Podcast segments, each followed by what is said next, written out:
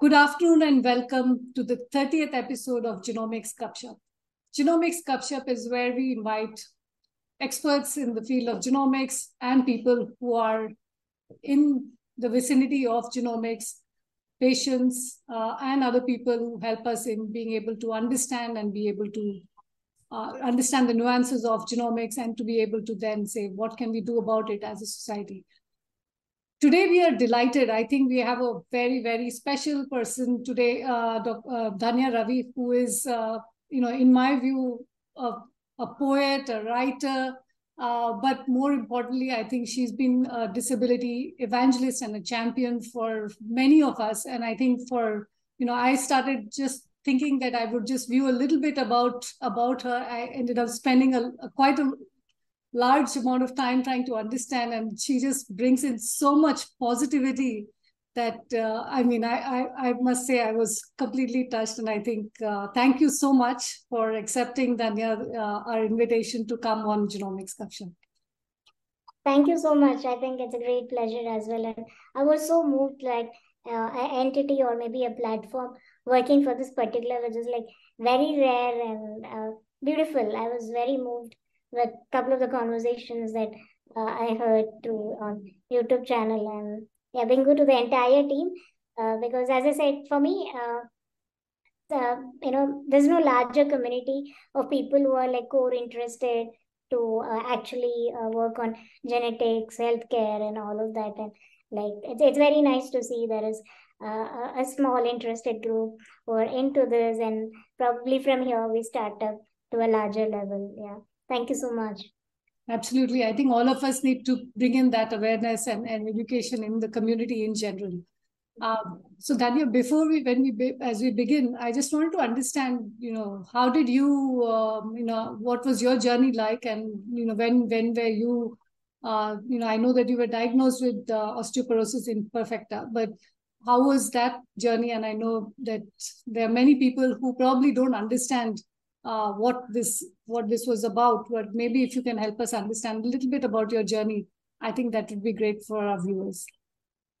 Yeah, sure. So osteogenesis imperfecta, uh, it's again a genetic disorder, and it is the it is in the lack of type one collagen, a deficiency of type one collagen in my body, and the character of osteogenesis imperfecta (OI) is that mostly until teenage, uh, bones are very brittle and the uh, fractures are really high.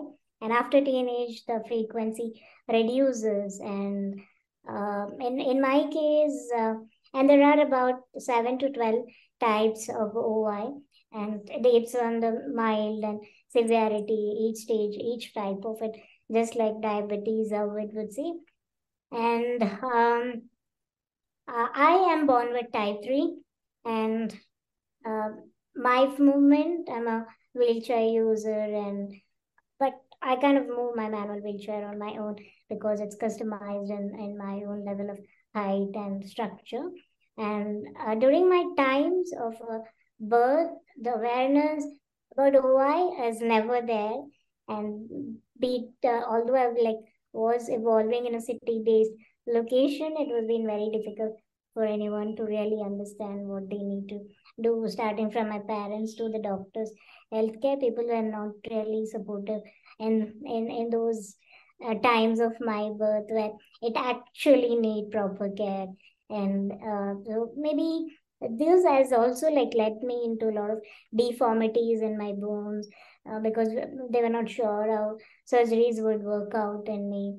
Uh, so yeah it's been almost 30 years uh, me being in love with my condition yeah, I think uh, you know I, I couldn't make out how old you are from uh, this thing, but I think 30 years ago, uh, one I think Human Genome Project wasn't uh, completed either, right? I mean that was the other thing, and of course there were no genetic tests available at that time. But I'm assuming that the doctor then diagnosed the the problem based on symptoms, symptomatically probably, right? At that time, or or was there a genetic? Actually, uh, there are like you know my parents have been so for my father has been terribly in in interest of giving me the best care available in the healthcare sector but i still feel uh, there was a gap even otherwise. Like there could be some doctor really knows about it, but maybe it's not communicated well to my parents, or maybe the lack of not knowing. There's a mix of everything because uh, when I look back, like when I really now when I when I look back with the doctors on those centuries, uh, when I have a conversation uh, with the same doctor who had once saw me as a child, and um, I I could see that they were also in a space where uh, they know what to do, how to do, and all, but somewhere they, didn't really want to be there because of the uh, technology of not being supportive, or maybe they don't have hands-on experience. It's just hands learning. It mm. was a, they learned on the books and all of that. So in that sense, it, it was very tricky, I would say, because I could also see some of the doctors who actually knew and never took the risk factor in terms of making my parents understand okay this is what it is and this has to be done and all of that but yeah largely yeah it was not completely available or aware on those times but uh, a certain um, proportion of people doctors really knew what to do but somewhere the kind of access was not being provided properly i would say. And there are no communities for uh, for for this uh, that were there at that time or were, were there communities for your parents to reach out and and talk to them no no no. I think it's only through me now they really started to see the community. Until then no it was not there. And uh, there was no google access or anything. Whatever doctor says that's the only thing that they were able to listen. And uh, there's nothing beyond that.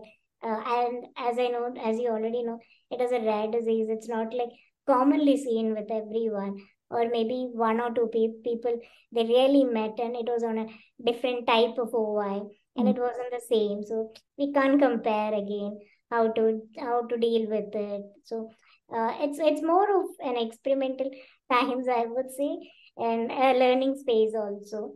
Uh, yeah, but things have evolved. Like I could still see that if there was like a proper healthcare available or maybe the doctors have been more compassionate in in providing the best of treatment i think a lot of deformities in my body could have been avoided uh, because uh, in the family i was like the first child with a disability even my parents had their emotional challenges and how to cope with it so uh, it has been a little different there as in my childhood um, and I'm, I'm assuming at that point, uh, genetic counseling was also not, I mean, not as counseling as as a as a profession. I think wasn't also that well developed, because I remember back, uh, I think one of our first VPs of genetic counseling, um, Pooja Ramchandran. I think she was one of the earlier ones who came in to set this up. Then we have uh, Dr. Annie Hassan. But a lot of these have happened over the last few years. I don't think we had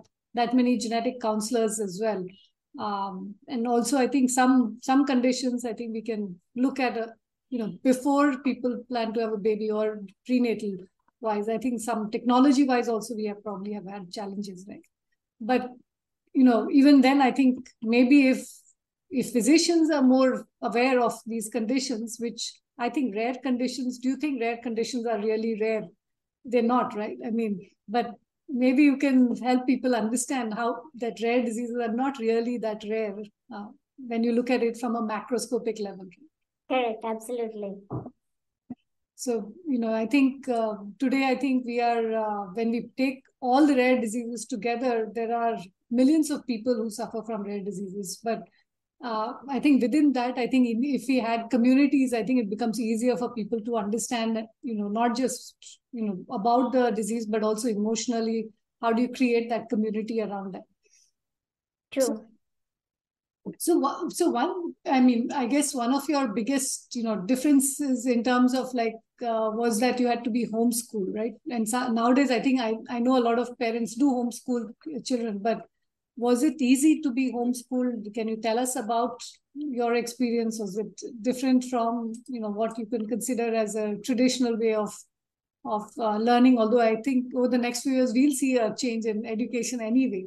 But uh, what did you feel growing up Uh, so for me, uh, yes, like you said, now we have been seeing so frequently about homeschooling. But the challenge where I see is that now we do have some set of information apart from the academic books available. So even even if a, if a person or a child is doing homeschooling, there's a lot of university level of learning that comes through the technology apart from the academic books as well. So it's more of an equivalent of a mainstream education to some extent I have felt and and there's the learning space also be uh, environment is different for a child who goes to the school and homeschooling as well. So during in my times, uh, my way of uh, homeschooling uh, was uh, not completely uh, university level, but sort of university level, I would say, because the kind of uh, books what I kind of learned till my 10th grade was proper academic books um, shared by my friend and uh, teacher comes home and teach me. So when I look back, like how the education has supported me, yes, it has drastically supported me, but I would still see the lack of not being able to have proper access to school. Mm-hmm. Uh, there is a way of learning in books, academics that I've kind of went through, and my teacher was so supportive, and I really owe to her a lot because today, if I'm talking, it's because of uh, her mentoringship. So that no doubt that I that is a great way of learning that I felt, but somewhere I really also like when I'm working on a workplace and I still feel if I add like a very strong foundation of education, my uh, way of workplace and would have been a little more easy, I felt. And, uh, you know, I come from a very traditional family uh, from Kerala. Uh, and coming from here, like, you know, first of all, girls uh, need basic education and a person with disability. Firstly, they, it didn't, my parents were never against with my education, but they were not knowing the importance of education for a woman or a girl with disability. So uh, they were like self-help books would be fine, and and they no one really like kind of um, you know looked out how my journey has to be as I grow up. Rather, it was a present thing that they kind of offered to me, and they were also unsure how uh, education would support me would I learn and all that. So um, I really don't regret of not being able to go to a mainstream schooling because my teacher has been so nice where I really learned a lot from her beyond the academic books. And I would say that it, has been very equivalent to the 10 to 12 teachers with, with the one teacher who had been with me for 10 years. So in that sense, yes. But uh, like I said, the kind of supporting system that what we could get now in the homeschooling level was not uh, applied to me on my earliest uh, childhood days. So the lack of those access is always a lack, which I kind of pursue it now at this age to uh, stay up on the track, I would say. So um, homeschooling is never a bad thing. It is definitely a right choice based on the kind of environment that we can provide to the child. But again, it depends upon how quality education are we providing. So that's that matters. So one of the big differences that when you look at the US or or any of the developed countries, I think the physical infrastructure for people with any form of disabilities is way higher, right? I mean, and do you think that there is a need for you know changing that infrastructure within the country in terms of you know how do we make them much more friendlier for people to be able to you know obviously obviously you have a i know that your vehicle you call it bmw right? Uh, but but i'm saying it's still can you take it around everywhere right? I mean the question is you know do you find that there are enough workplaces or enough places there where you can easily uh, actually be you know going there without feeling the need for having anyone else coming in? Uh, is there a need for one making infrastructure better and two do you think that can we bring in a little bit more inclusivity in organizations? Uh, and how do you think people uh, or, or companies or organizations can achieve that given that a lot of it is already built up? Infrastructure development is very essential undoubtedly because uh, i would say that when uh, being in india i would say that uh, uh, we we still stick with bangalore chennai pune mumbai. So beyond that other states uh, are like never seen or hardly seen uh, i would say. But still we're just stuck with these four places in terms of infrastructure development. But yeah, despite of the same even these states require a lot of accessible and you know uh, universal design i would say. Because it's not just my bmw that needs to be worked on the societal platform. There is a, all set of disability that needs to be um, accessed for everyone so in that sense uh, there is a lot that has to happen. And i would really say that uh, barrier in transportation uh, is one of the main reasons of persons with disability of not being employed or maybe even home uh, schooling you know it, it uh, because it's not that a child doesn't love to go to a school or office. No it is about the ba- infrastructure uh, challenges that actually stops them. Like a parent has to go or maybe uh, it's the schooling or maybe the workplace is not nearby the residence and if at all it is so maybe the commute becomes hard and safety issues. Uh, a lot of it is still involved. Uh, i still find it so scared to step out in my residential colony uh, because of so many reasons uh, uh, precisely. The safety aspect. So in that sense yes there is a lot that has to be worked i would say.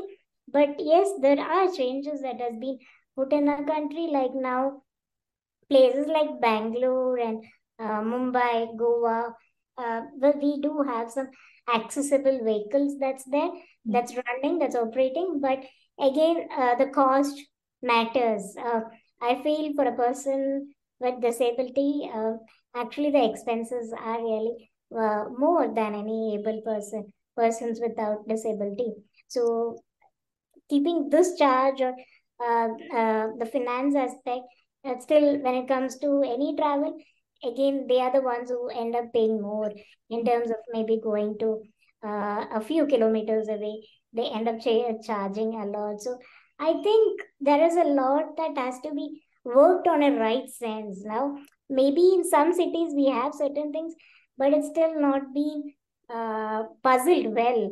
I would say it's still shattered. So in that sense, yeah, there is a lot um, in the infrastructure area that has to be worked out.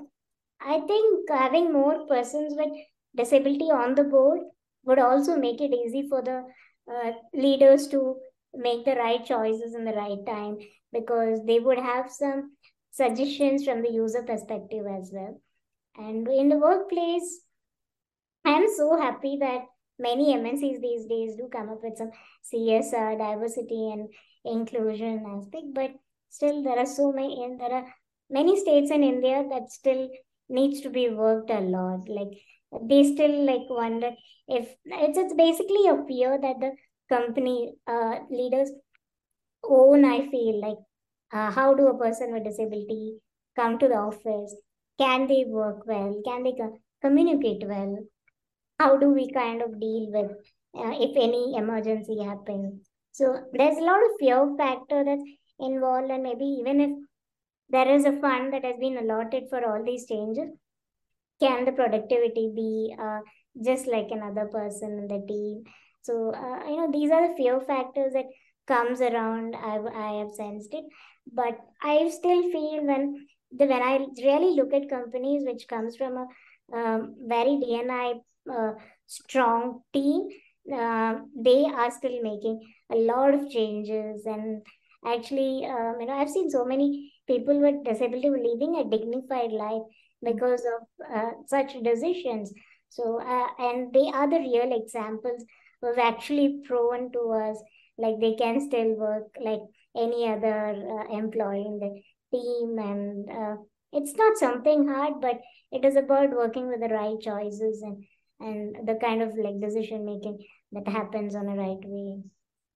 They often say right like if you have one part of your uh, you know something where maybe you, you can't do then it's more likely that you have heightened um, you know sense senses in the others and so you bring there is a different sense of um, you know value that they that people can bring in. Uh, but i think people have to recognize that and and and then use that in as part of the organization that it is not just something nice to do but it's something that you will actually gain something out of also right? Because i think that uh, that perspective or that approach is different from what your rest of the people are bringing in. So you know i wanted to move on to something that really caught my attention. You know you have you've been a very positive person. Um, you know and it's not easy to you know even uh, people who don't have you know brittle bone disease or anything else uh, can tend to be you know having um, uh, you know not feeling good or finding their purpose in life or otherwise. How did you find was there something in your childhood? Were there people? Or there something that that kept you going and and what keeps you going even today uh, maybe you can help us understand you know how do you find uh, the positive things in little in in the little pleasures or i don't know where you know for me it is small things. I don't know what it is in for you in terms of where you find your uh, you know the energy that that you that you radiate so well. Uh, i still go through a lot of uh, blue days i would say. It's not that i'm a very positive person always but generally yes i'm a happy person uh, but not that i really don't uh, go through any sad moments or anything. I do have that a lot. And um, for me um, i feel it's not about finding purpose. For me it's about doing the things that we're really good at. And this is not something that i really found in one point in time. It's a journey itself that took me here. Uh, as a girl maybe the kind of questions that i grew up with and uh, where it actually took me.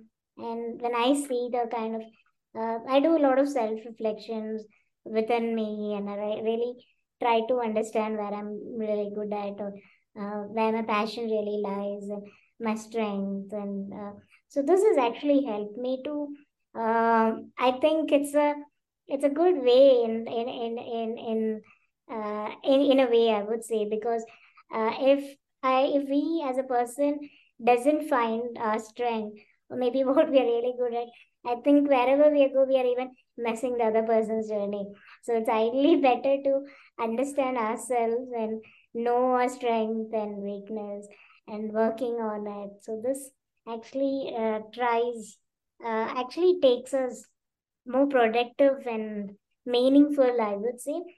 I am with you on this that for me, the smallest thing matters and that gives me the immense joy than anything really big, really small things, meeting a friend, having a cup of favorite coffee or uh, listening to a music that I really like, uh, maybe uh, uh, something being with a close to nature. So this brings me a lot of joy, undoubtedly, and uh, maybe the the more of me was morely recognized within myself at the age of 10 12 uh, 25 26 so these are like the ages where i really understood a better version of mine and, and have there been any special moments uh, where someone special told you something uh, that maybe reinforced some of the strengths that you had? I, I know you met uh, President uh, Kalam and, and others as well.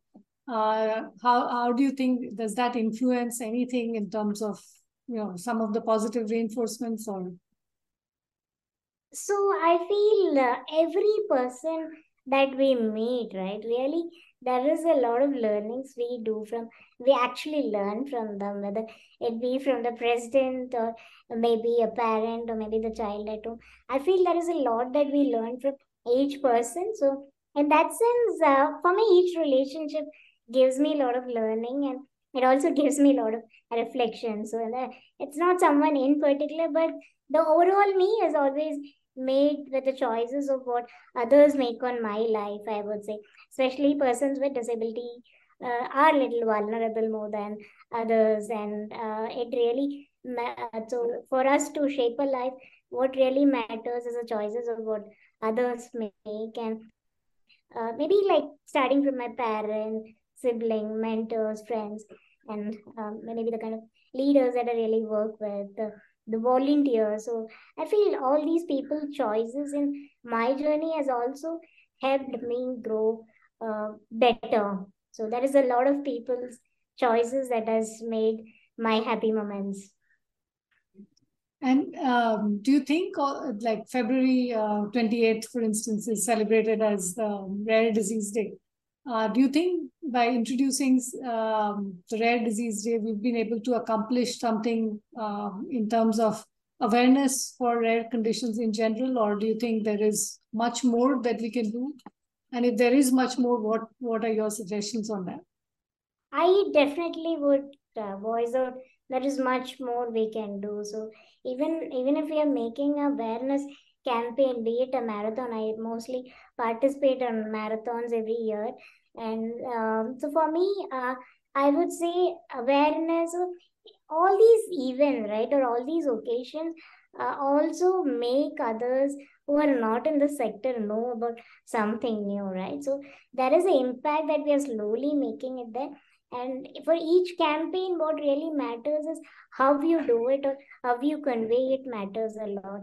So the moment you kind of like do certain things in impactful way that where it actually receives a receiver's heart, where they really understand what we're doing. It's not just about running in the morning, coming back with a medal. So there is a beyond things that throughout the year they carry, through generations they carry, and uh, what genetic takes and all these matters and how they kind of share it with their community people. So these are like some of the things coming even to the workplace, how they kind of bring it to the table. So uh, I would say uh, rare disease awareness, uh, there's a lot of, there are very different methods of campaigning for that. And ultimately, each campaign should have a purpose lit behind there. And without that, just keeping an event would not be the perfect choice.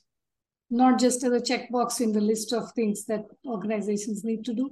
I think um, you know one way is how do we amplify the voice of people with you know and and I think it's not just it's about you know can we create something that can go viral. I think clearly I think mass communication like films have done some amount of you know a few of them right but but I think we can do a lot more. And maybe we can think of some campaign that will allow us to sort of say how do you from how do you multiply right from one to maybe three, three to nine, nine to and so on. So if we can do something like that, I think maybe we'll do a better job, better uh, awareness campaign if we can build something that is that touches somebody's heart and and and is able you know people can understand that because it's not easy for i think for a lot of people to understand it just by reading something somewhere. I think they need to also feel it in, in you know in their heart to be able to say how do I spread this message across, right?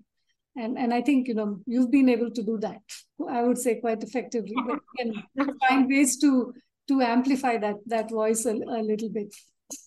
Um, okay, let's let's uh, maybe uh, move on to uh, to asking you that you know do you think that, um, you know, did you think that awareness and uh, acceptance uh, play an important role for someone and also the family that lives with a, a rare condition? Absolutely, yes. It's very, very important. So, uh, I would say that uh, just coming from my own experience, I would say, like as a child, like until 10 years, I used to just be that kind of person where my parents used to take me. As a child, yes, that's my wisdom also during that time. And but I still feel that uh, more of accept when I really started the age of 10 when I really started to uh, check myself like when I really saw my changes in my mind and body and where it is actually taking me as a person there is a lot of things that has changed the kind of confidence that I gained and the kind of knowledge system that I could bring down to my own condition was lot. Like I would say from the age of 10 to 12 when I really started to take in charge of myself, uh, I, I really stopped like visiting hospitals or I kind of like started uh, informing my parents that, um, you know, forget it. Uh, I know that I have a lot of deformities and doing a surgery is a hardship in terms of financial, in terms of uh, risk factor, and especially doctors not really knowing how to deal with a child with OI. And as a parent, even you don't find the strength because you feel, um, you know, we have this thing, right? Like after surgery, what if the kind of comfort that I have now will go on or go off? What if the surgery doesn't work on a positive note? So all these things, so just leave it as it is and just leave the life it is. So I feel from there I started to be more confident and I kind of started to deal with my deformities. I know the kind of positions that need to be uh, need I need to sit with. I kind of adjust my chair position. So like these are the things that even my parents did not know.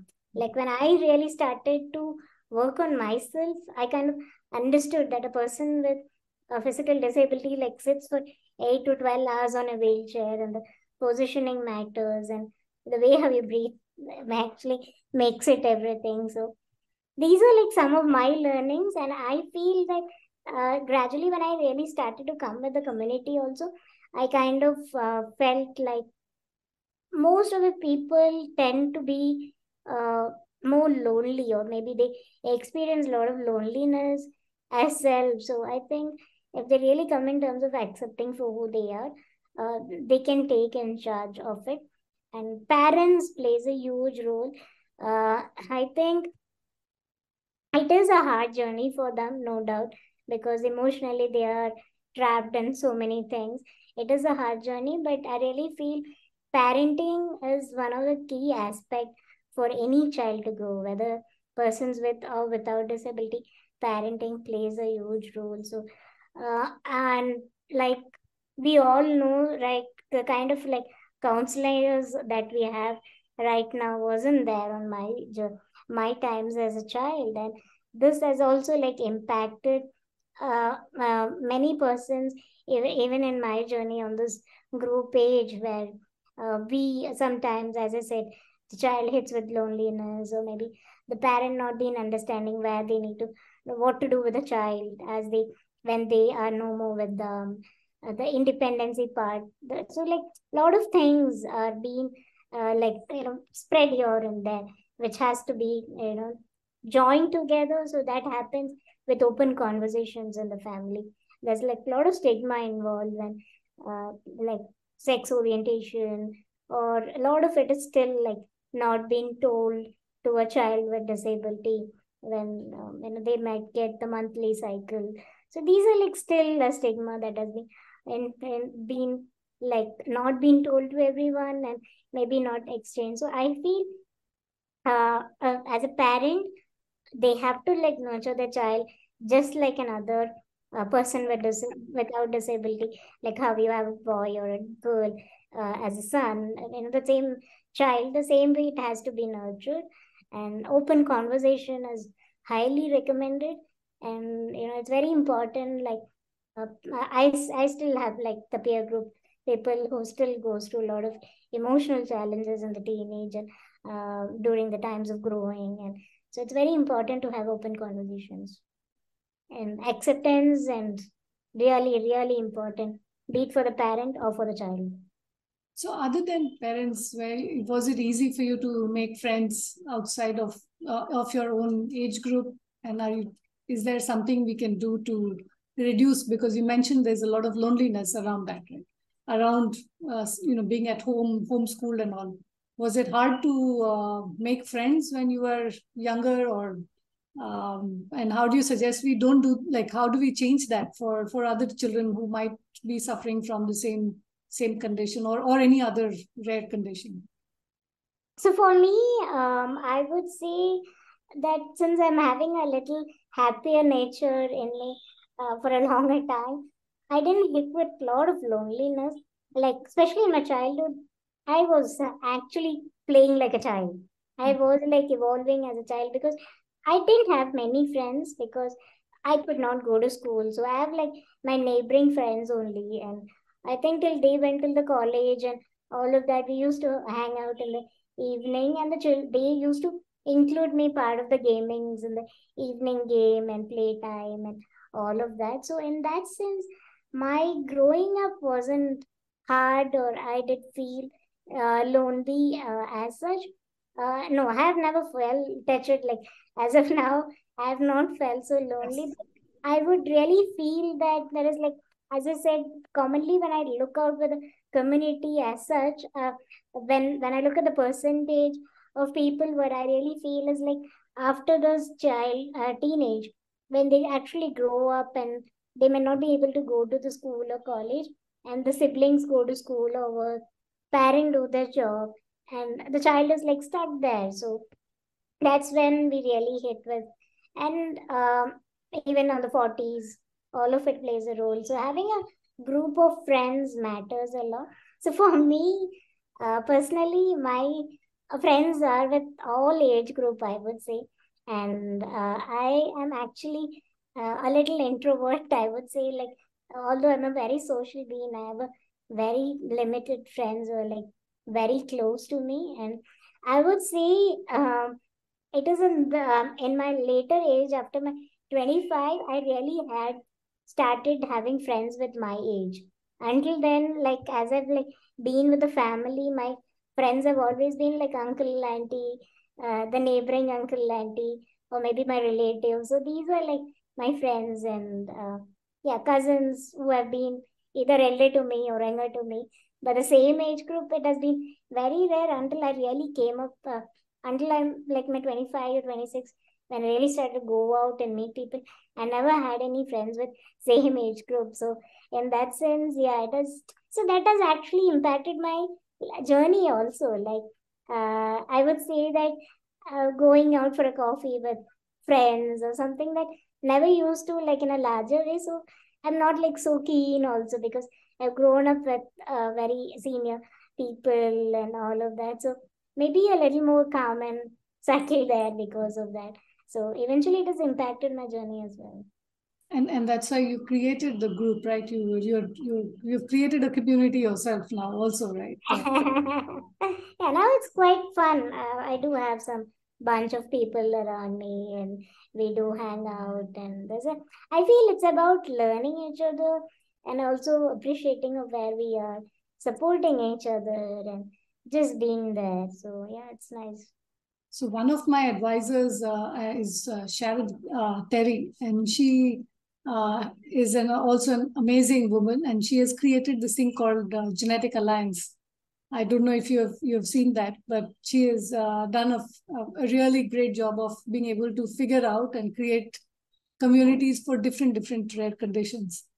so similar to like the ORDI of India and, and a few others, I think there are hopefully we can you know create more uh, more of such communities and build that and create like something that common goal around all of them. And i think that will give it a little more wings than where we are today. It's highly important to have community groups based on the same condition because uh, we really know what the experiences could be and we also learn and share a lot. Like when i kind of be part of a group with osteogenesis imperfecta, having met around 100 or 200 people with the same condition, we really know where our life would be, like, or maybe how certain uh, organs would impact to us, where we need to pay attention. So there's a lot of learning and sharing groups. It's it's very important to have such communities, and and it also uh, supports a family also as a parent. Uh, they would also like learn a lot from other parent and mm. uh, the emotional support that they kind of share and gain is also like very nice. So community groups always helps each other. Yeah i think we need to make a more concerted group and, and amplify the ones that are that are already there. Yeah. Uh, so we, we have uh, you know we mentioned that you know when you were younger uh, or um, it was hard to get genetic testing. But how important do you think genetic testing is, uh, especially to understand rare conditions and also otherwise? But I, I think in the context of rare conditions, uh, how important do you think that, you know, and and why should parents uh, even think about doing that?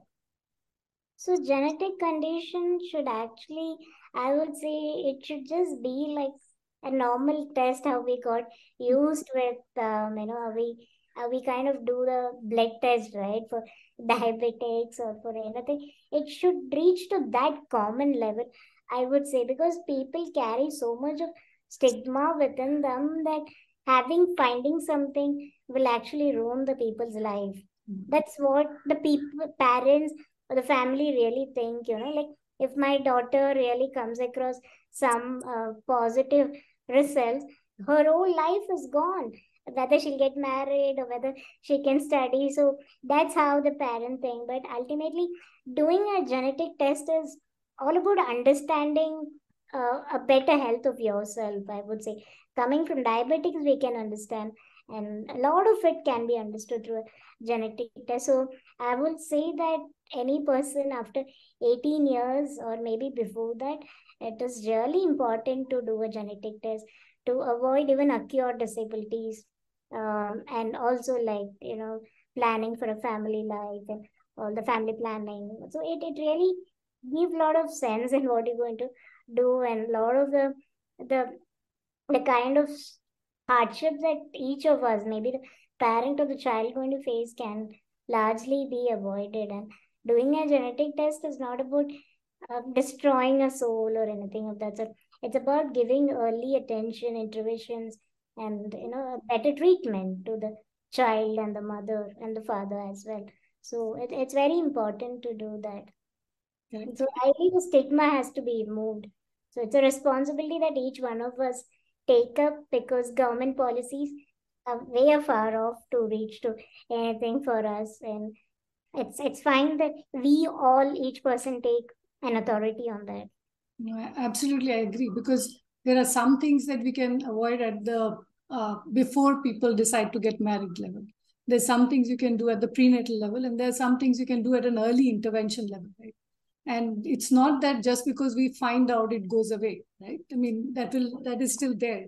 So I think, in fact, if you find out, there are chances that you can either prevent it or you can uh, do an early diagnosis of it. And early diagnosis means early treatment means better outcome of life and and that's something i think you know it has to be told to people in in many ways because people don't seem to people think that you know just by finding out it's like putting your head in the sand and hoping that that problem you know that won't happen to them right? And and i think unfortunately you know it is not as rare as people consider some of these conditions to be. And and therefore given the changes in technology i think you know why not avail them right? But i think many people don't even know that such things are available even today. I, I, think we need to we need to change that. Um, so, uh, do you think that this will make our whole conversation that we've had so far about disability rights, the inclusion, your access, um, if uh, I mean, currently, I think one big challenge in genetic testing is, of course, that you know cost was, was a challenge, right? So people were one, you know, what we mentioned, which was that do people want to do it or do they if you get a positive result it, it might mean some so some sort of a social stigma the second challenge is that you know it costs more than what people thought it would but the, that cost is coming down. Do you think there are other things that that uh, people fear about uh, or are just not aware? Or uh, do you think that you know we, we will be able to um, you know get to a point where either insurance pays for it or an employer pays pays for it or somebody pays for it so that everybody has equal access to to tests like that yes it does. It's actually a teamwork i would say from the government level to the private hospitals and um, like as you said uh, genetic, doing a genetic test was actually being not heard with many people is because of the cost one. Two it has not become a mandatory. So if a person now, how do we have like polio drops in India? And so similarly, a mandatory uh, policy should come on board where each person should mandatory go for uh, annual checkups and um, and you know genetic test at whatever age it, it has to be appropriately done for a woman and a man or a girl and boy and those of it.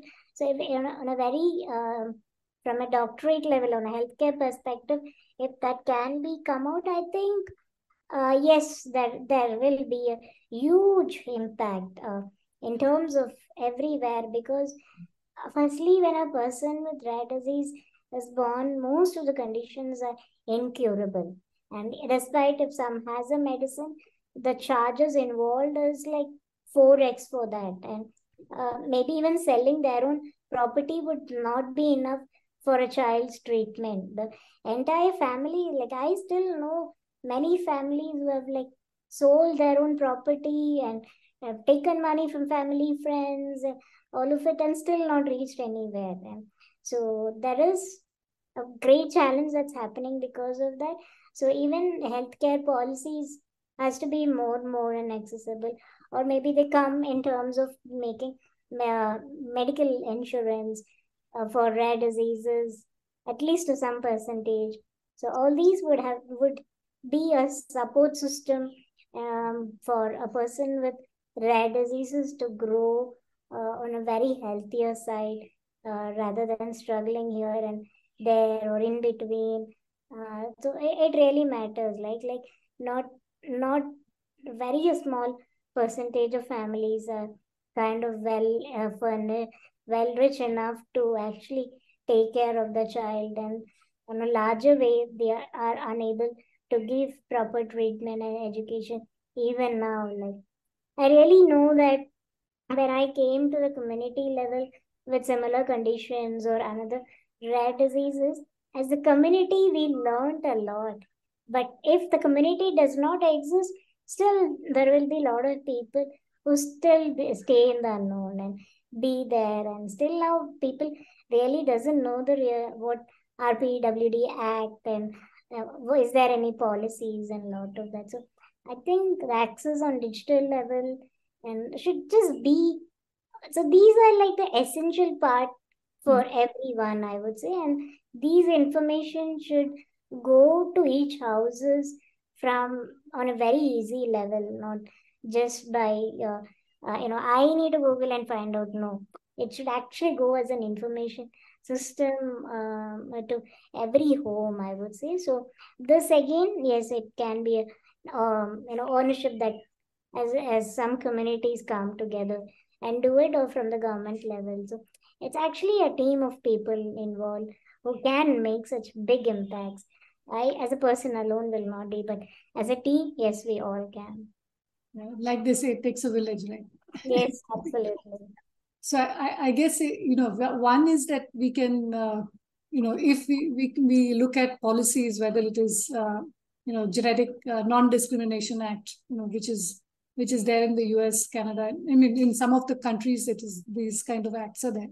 Um, then you're looking at things where you start looking at doing this on a, a, newborn screen as well right? I mean some of the rare diseases can be early to, you know, treatment can be done uh, UK is an example of that. So, and I think now India also some states are doing that. Not every state, but some of them are doing it. So I think one is that you know if people start to understand the value of this in a collective way, and and I think one thing that you mentioned which was quite interesting was you said even if people are not in the community, they're still suffering from from these diseases, and it's not just about the community, the uh, emotional support, but you also want to prevent this in the future for some of the other people. And I think, you know, even when you're looking at, you know, will a kind of pharmaceutical company work towards a cure or otherwise? I think for that also there needs to be a community for for it to look like something that people can address a problem because you need to do research and so on. So there are multiple such areas that we can all understand that it is one about immediate changes in terms of what you can do uh, two is policies that we can bring about, but three is also can we improve the diagnostic odyssey, as they call it, uh, by being able to create communities, by being able to create the right sort of support system for, for all of us. Uh, I know we've, we've gotten quite deep into uh, discussions of all of all, all of this, and we are almost we are already at almost an hour. So um, I want to ask you, you know, what would your advice be for uh, new parents who've had like a, a baby with uh, with a disability um, or a rare condition that they've just found out?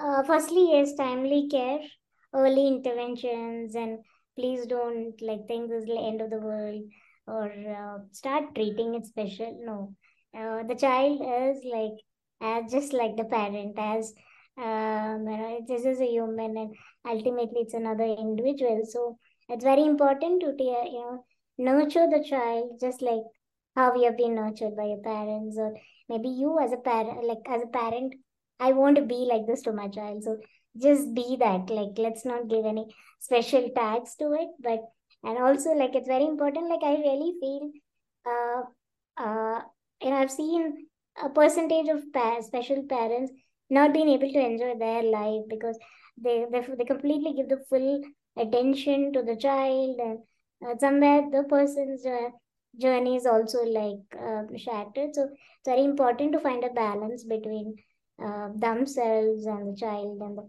the bond between a parent and child. So like these are the two things that i really feel uh, as a priority to be paid attention and the rest of it would just come off like uh, firstly like child has to be responsible.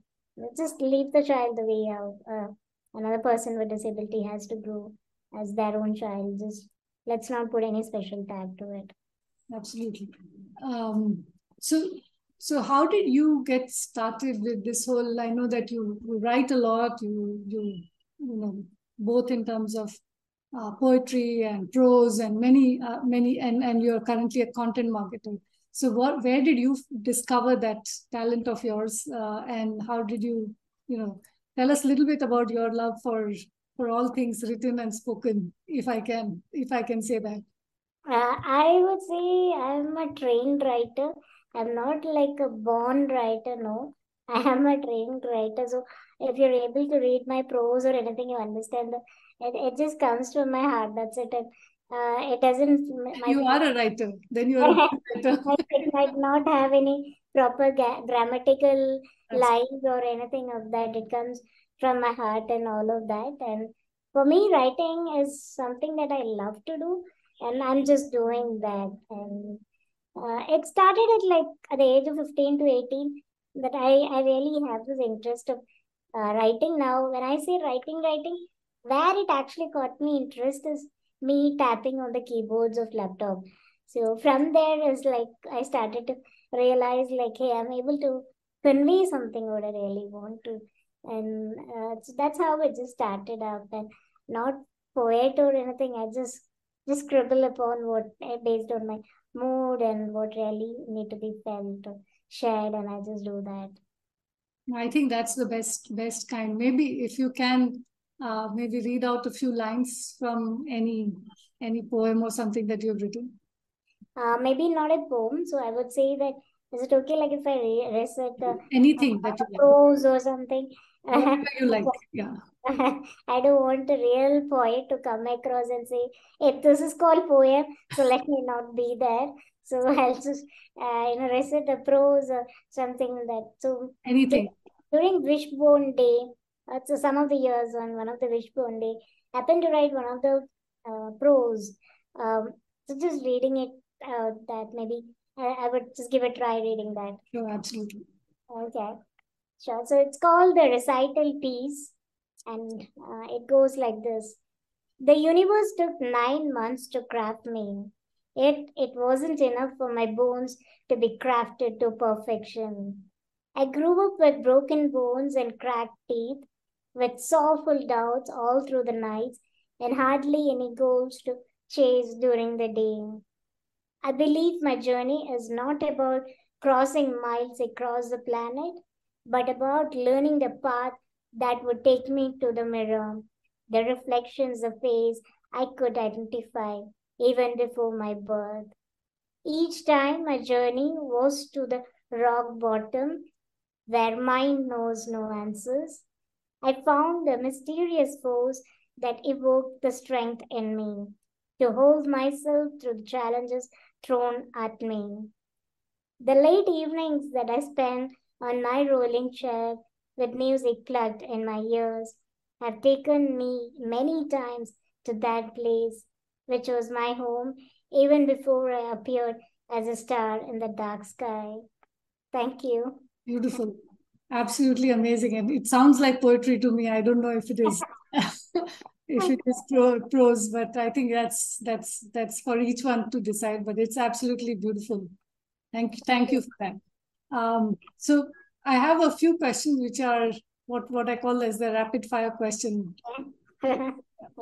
Okay. Um, so which is your favorite travel destination? Beach. Beach, nice.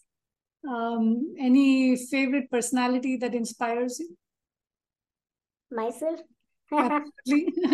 Me too. Okay. Uh, what are your hobbies? Uh, watching movies. Okay. Um, you're a morning person, night person? Morning. Okay. Favorite singer? Uh, any good singer. Anyone who I love classic music, so anyone who's into classical, yeah. It's great. Yesterday, I think uh, on sun, Sunday, I just heard um, Rakesh, um, Pandit Rakesh Chaurasia and, and Zakir Hussain. And Oh, that uh, Ustad Zakir Hussain, it was amazing. So, yeah. uh, any book that you've read that has made a recent, you know, something that that you can tell us about? Uh, I would say my all-time favorites are these two books. One is When the Breath Becomes Air. Another one is uh, All Life is What You Make It by Preeti Shenoy. That's great, great, great. Uh, and I think with that, uh, with those two great uh, references to the book and to this thing, I think you know if there's anything you would like to tell our audience, otherwise we will uh, we will close it at at this. Just enjoy your life and love yourself first more than anything. Keep spreading a lot of light and joy. Thank you so much, and you've been the one who's been spreading a lot of joy and and awareness along with that. So thank you so much, uh, Dhanya. It was such a pleasure talking to you. Thank you so much. It's a great honor to be part of such a great platform where the very strong uh, people came and spoke and the, the whole of the career, you know, that they have shared. It's, it's very nice. And I feel so honored. Thank you. Thank, thank, thank you, Dhanya.